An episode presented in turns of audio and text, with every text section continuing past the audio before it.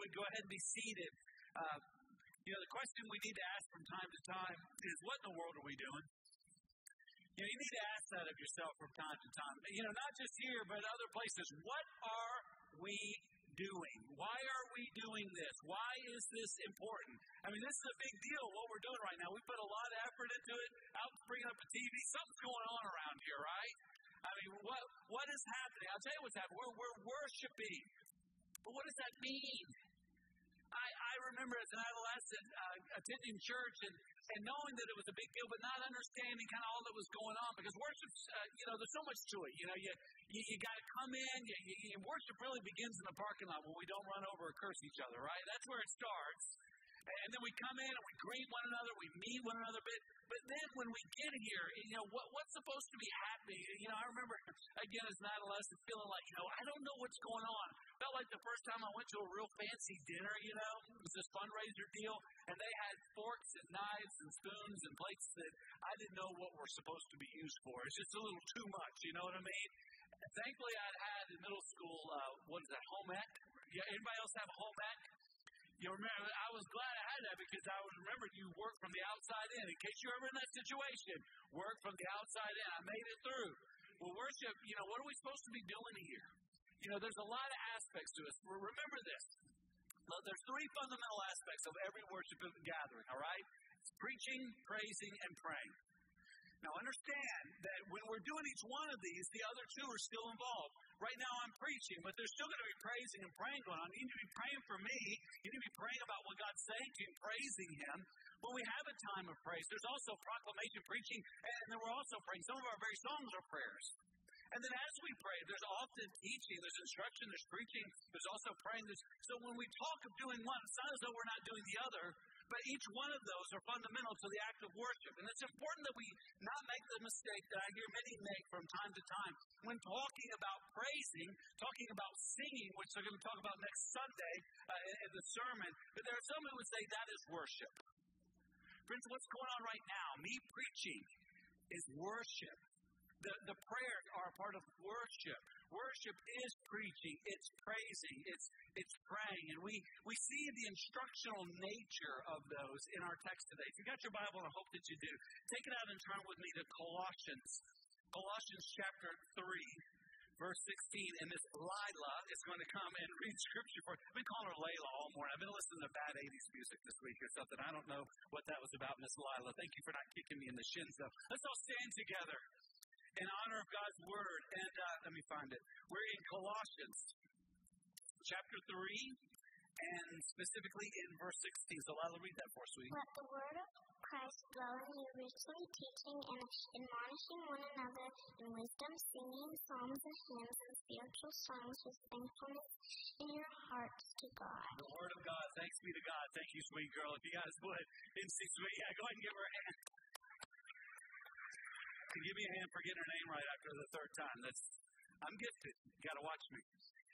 You know, when we talk about um, being a disciple of Jesus Christ here Living Hope, we talk about it in terms of a disciple's pathway. I don't know if you've seen this, but one of the things that we want and expect and see in God's Word is that we as disciples will worship, connect, serve, equip, and multiply, be disciples that make disciples. And in each one of these steps, there is an instructional nature within it. When we gather for worship, there's instruction. In, in connect groups, there's instruction. In serving, you'll need to be instructed, but also uh, many times to give instruction.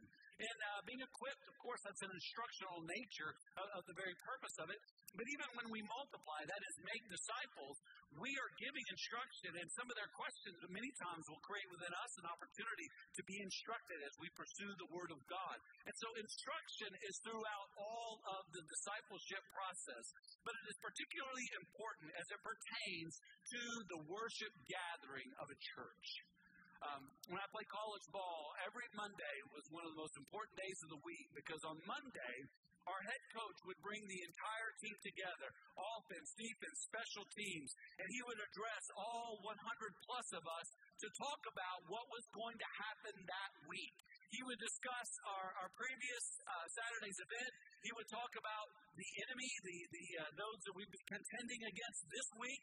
He would talk about our game plan. He would talk about what we've got to do to be successful. And then many times he would speak specifically to ways in which we would have to function as a team to accomplish the purpose of victory that, that he had for us. And this many times would take about 30 minutes for us to really get it. And then we would break up into our positions and, and according to offense and defense. But that meeting was crucial. It was the time when we came together as a team. And that's what happens to Living Hope every Sunday. We gather, yes, in, in, in five different lo- rooms at different times three here, one in the chapel, one at Redeemer. But we all gather around the same text. We all focus in on what God has to say. And so we all preach the same sermon. We preach the same text. We use the same um, outline. Many times we use the same illustrations and certainly aim for the same application, but it's through a different personality. But the meaning, the very sense of the meaning stays the same. As, as I, like your coach, am now communicating to you the game plan of what God says. And when you miss worship, you're missing out what God has to say to the church. You're missing out on what God is doing through the church. To hear, as we did already this morning, that, that right now, Living Hope on this very day, in this very building, six different languages are proclaiming the gospel. To know that the gospel is being taken to places all over the world. We have a team in West Africa right now. We're seeing fruit in East Asia. We're, we're now going to be today commissioning to to Central America. God is at work in glorious ways. And if you're not here, you don't know it. You don't hear the way God is at work. You don't get to participate and celebrate. And you don't hear the specific way in which the Holy Spirit of God is wanting to speak and to deal with you. There's a very important instructional nature when we gather for worship, and we worship better together. And when we gather for worship, we're instructed better together. And there's things that I want you to see in the text that are crucial to this process, to this experience of worship. Take note of this. We worship better together when we are instructed by, look at this, examining the truth of the story by examining not just glancing at it, examining it, thinking about it, processing it, and allowing the truth of it to really settle in on us. It says in verse 16, let the word of Christ, the word of Christ is the Bible. Let the Bible, let the word of Christ dwell in you richly. Now we understand that the Bible is not a collection of stories or sayings. We understand that the Bible is a single story in four parts.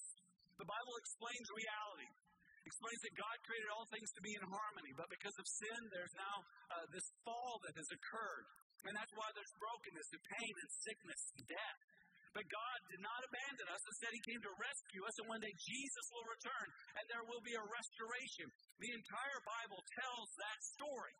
And within the Bible, there are ways in which we need to understand that story more fully. Because God, through the Holy Spirit, as, as they were carried carried upon by, by the Spirit, we're able to write His Word.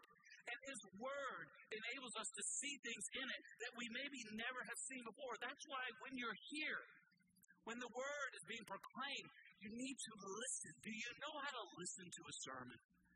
Has anyone ever told you? No one ever told me how to listen to a sermon. So when I was saved, uh, I took copious notes, and a part of that's because I was a nerd, and that's the way I knew how to do things. But has anyone ever told you, listen, when you come, I'm going to give you four things. This isn't in your outline. I just want to give them to you, and I'll post these later if you don't want to write them down. Four things you need to do uh, to know how to listen to a sermon. First of all, listen for the gospel and how it is explained in the text.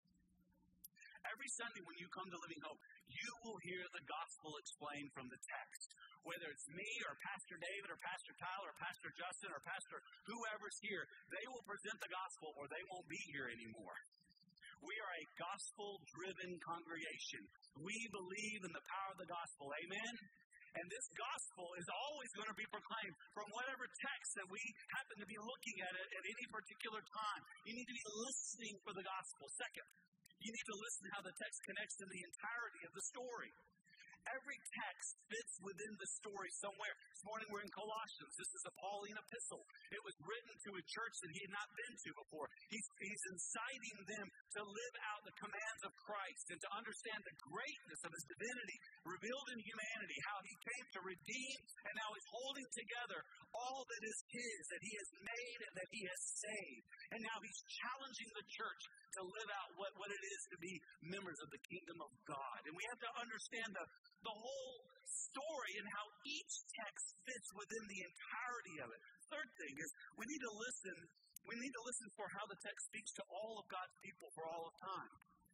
God's word speaks to all of God's people for all of time. There is never a time when that word does not have fresh application and meaning. This word, it transcends time. It speaks in every time. And so we need to understand and listen for how God is speaking to his people all over the world. And then lastly, we need to listen for how the text speaks specifically to you and me. Because the Word of God is speaking to us now by the power of the Holy Spirit. Some of you are not believers. But yet the Spirit of God is doing what the Spirit of God did to me at age 15, June 28, 1988. When the Spirit of God called me to believe, it was through the teaching of the Word of God that the Spirit of God informed me of the grace of God, and by Christ alone I have been saved. I was saved because of what Christ's Word said, and the Holy Spirit enabled me to understand it. That's happening to some of you right now. You're not a believer right now. But somehow the word of Christ is beginning to impact you. And now the Spirit of God is giving you a desire for it to dwell in you richly. But to understand this sermon, you have to understand what, what's going on in that sermon. You got to be looking for it. It's like the news. You know, there's different kinds of news today. You know, there's some kind of news that's really not news at all. It's just commentary about the news. And you got to make sure you understand because they call themselves news stories, but they're not. There's commentary on the news. And then there's world news. There's news about things and events that are going on in the world. Then there's national news that speaks to, to what's happening within our country. But then there's local news. So on the world news level, we're not going to hear what's going on downtown in Bowling Green, Kentucky, you know, unless they're making up something about. In fact, it didn't happen in Bowling Green. But, you know, other than that, we're not going to really probably make many headlines, right? But most of the time, you know, when you get to local news, it's getting down to the real nitty gritty.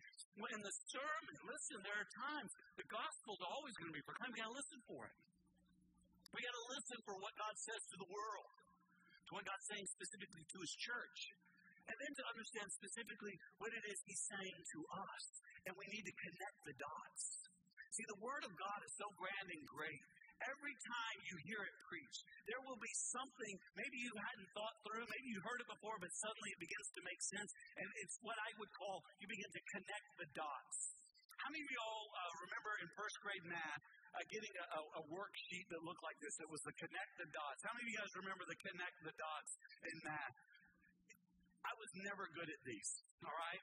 These require patience, and, and to this day, I'm still not good at them. You have to understand the Bible, some, for some people, looks like this. It's just a bunch of numbers and dots, and there's really, you know, it's difficult to connect them. But see, the more you hear the word proclaimed, the more you can begin to connect the dots. So I tried to connect the dots yesterday, but I lost patience, and I just couldn't finish it, all right?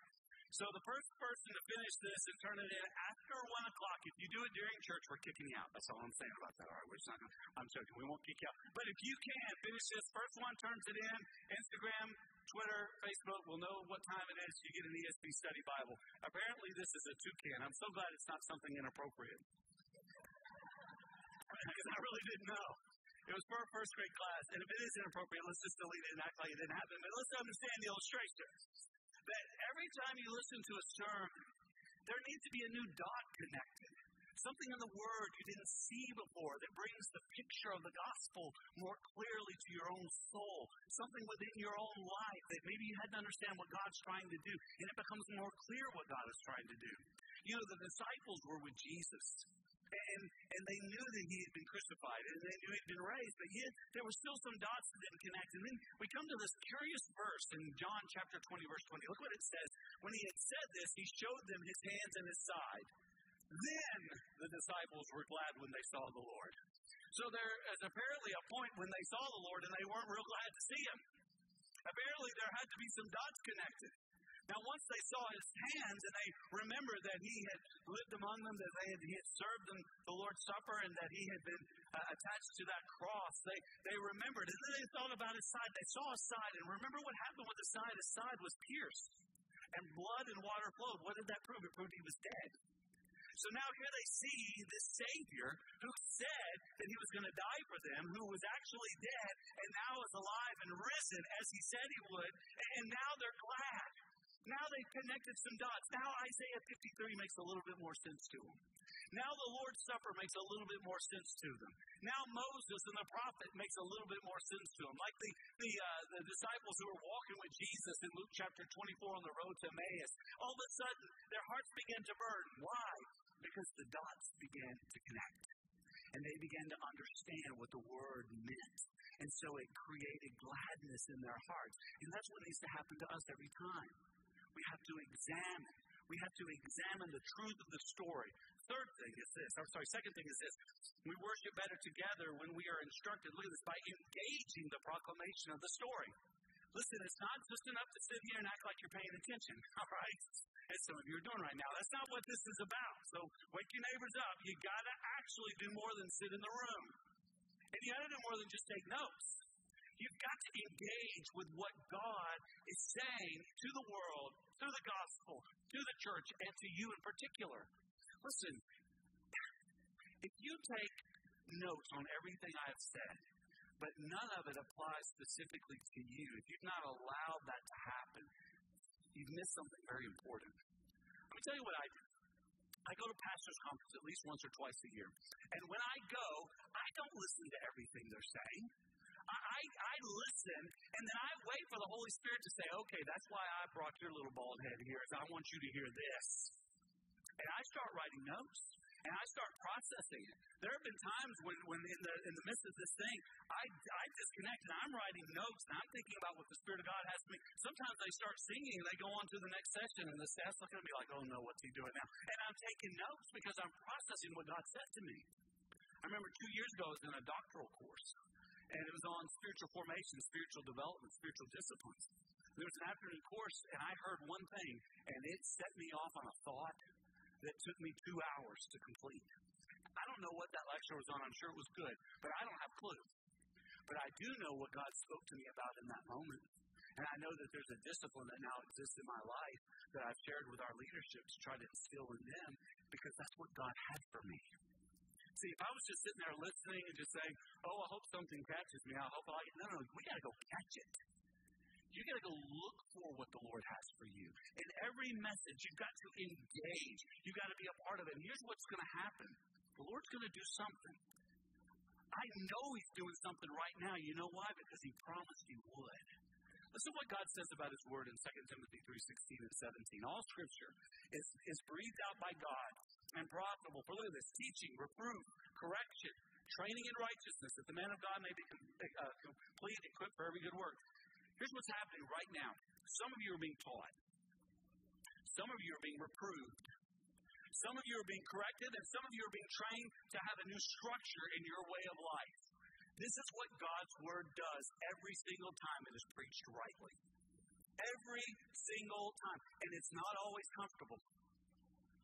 Please understand this is not always a pleasant experience. Listen to what God's Word says about itself in Hebrews chapter 4, verse 12. The Word of God is living and active. That's scary. Sharper than any two edged sword. It's dangerous. It pierces. Pierces to the division of soul and spirit. It gets beyond our facade.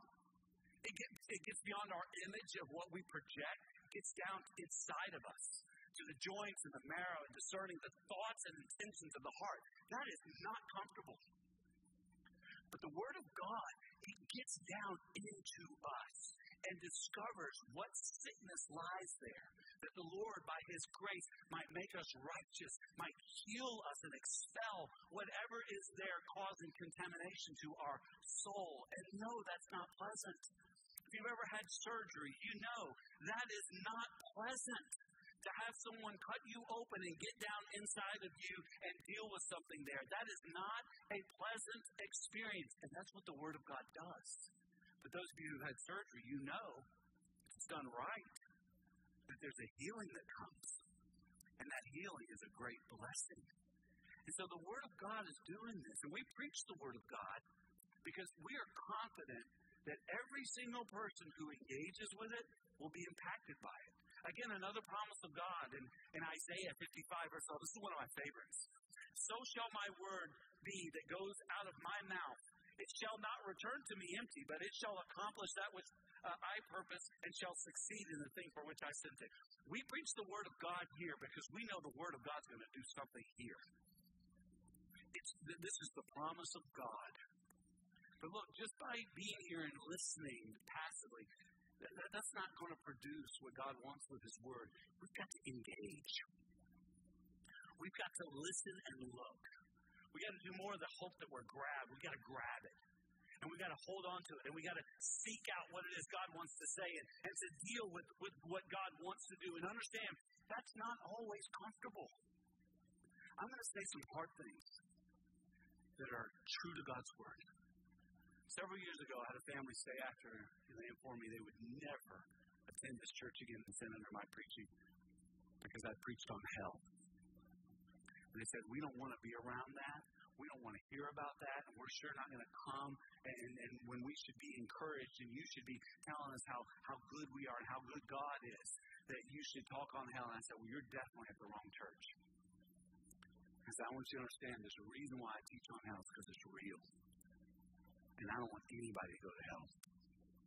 There's a reason why I was saved, and it wasn't to be a good person, it was so I wouldn't go to hell. And, and that's not comfortable. This morning I was praying for some pastor friends um, that, that are preaching on difficult, difficult texts today. I have a friend that's preaching, this church is preaching on racial reconciliation, and people are upset about it. They're celebrating the March of Selma. There's people that want to hear about that stuff, and he's preaching on because it says in the Word of God that we have a ministry of reconciliation, 2 Corinthians 5. Hershael York uh, preached for me two years ago when I was on sabbatical. He's preaching on divorce in his church, saying there's people told him that they were going to leave the church if he did, and he said, I'm preaching on the Word.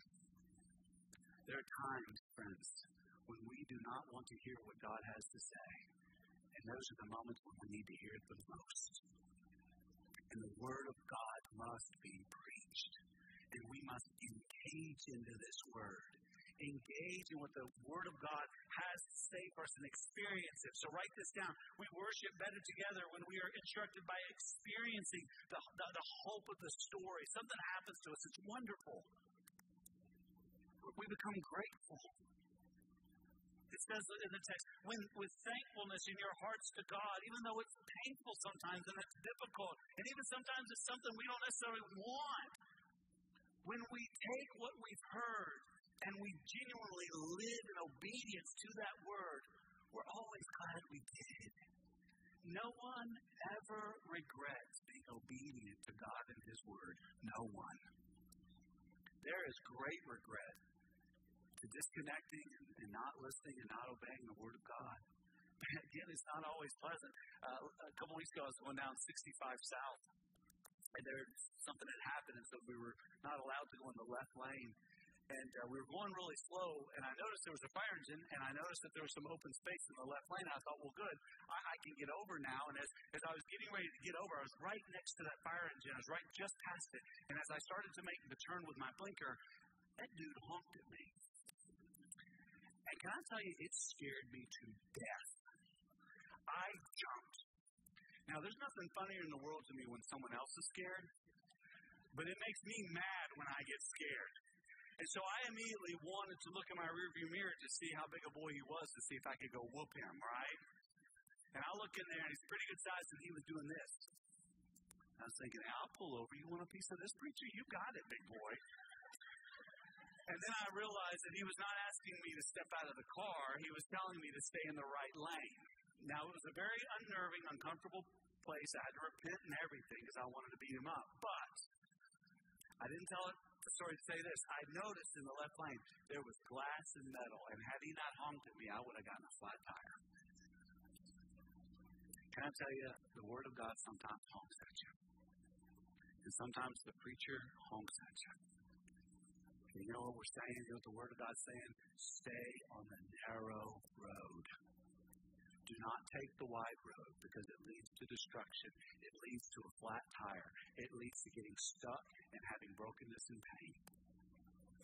And, and the Word of God is a gift that calls us to live and to pursue and recover God's design. Now, I don't know what the Spirit of God is saying to you today, but I have a sense that, that what the, the Spirit of God is saying is what He always says. He calls us away from sin and brokenness to a gospel centered life. We talk about the three circles, we talk about it all the time. And here's why because sin and brokenness is real, and the gospel is true. And if we will give our lives to Christ and seek His forgiveness and His leadership, we can recover and pursue God's design. Now, every time we gather, we're going to be reminded of the reality of sin and brokenness. And we're going to be called to believe the gospel, not for salvation, but for sanctification, that the gospel might enable us to pursue and recover God's design with greater zeal and hope. So here's what I know the Word of God has not returned void. The Word of God has done something in your life today. And what we like to do at Living Hope is we like to reflect in song and then give folks an opportunity to respond by praying about what God has said. Now, here's what I know some of you need to give your life to Christ this morning. You need to come get on your knees or stand before God here at the altar and give your life to Christ. Tell Him you're wrong. Tell Him you've been going your own way. Ask for His forgiveness. Give your life to Him and commit to living for Him.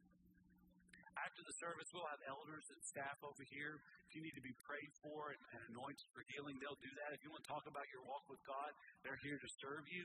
But listen, there's nothing, there's no one more important you need to talk with than God right now. Some of you have a sense of the way God is at work in you, and you need to ask God to speak to you. But maybe even more important, here's what I heard in the other two services today: is that there were people who said, "You know what? I was burdened for a family member or for a friend, and I needed to. I needed to pray for them today. I don't know what the Lord spoke to you about today, but now it's time for you to speak to Him. We're going to sing of this altar of which we can come to, and you're welcome to do it. Let's stand together as we pray. Lord, we have just a moment to respond and, and to reflect on this, this word, this word that has been proclaimed, this preaching having praised and pray, we now have the opportunity again to end our time together through praise and to pray to you personally, specifically. So, God, as we sing of the freedom we have to come to you, Lord Jesus, to this altar and to talk with you about our lives or the lives of those we care about, we're grateful that you hear us. And we ask for your provision, for supernatural, divine intervention in our lives or in the lives of those that we, we seek uh, your, your your care of now. So God, as we sing and reflect on your grace and goodness to us, hear those who pray to you in Jesus' name. Amen.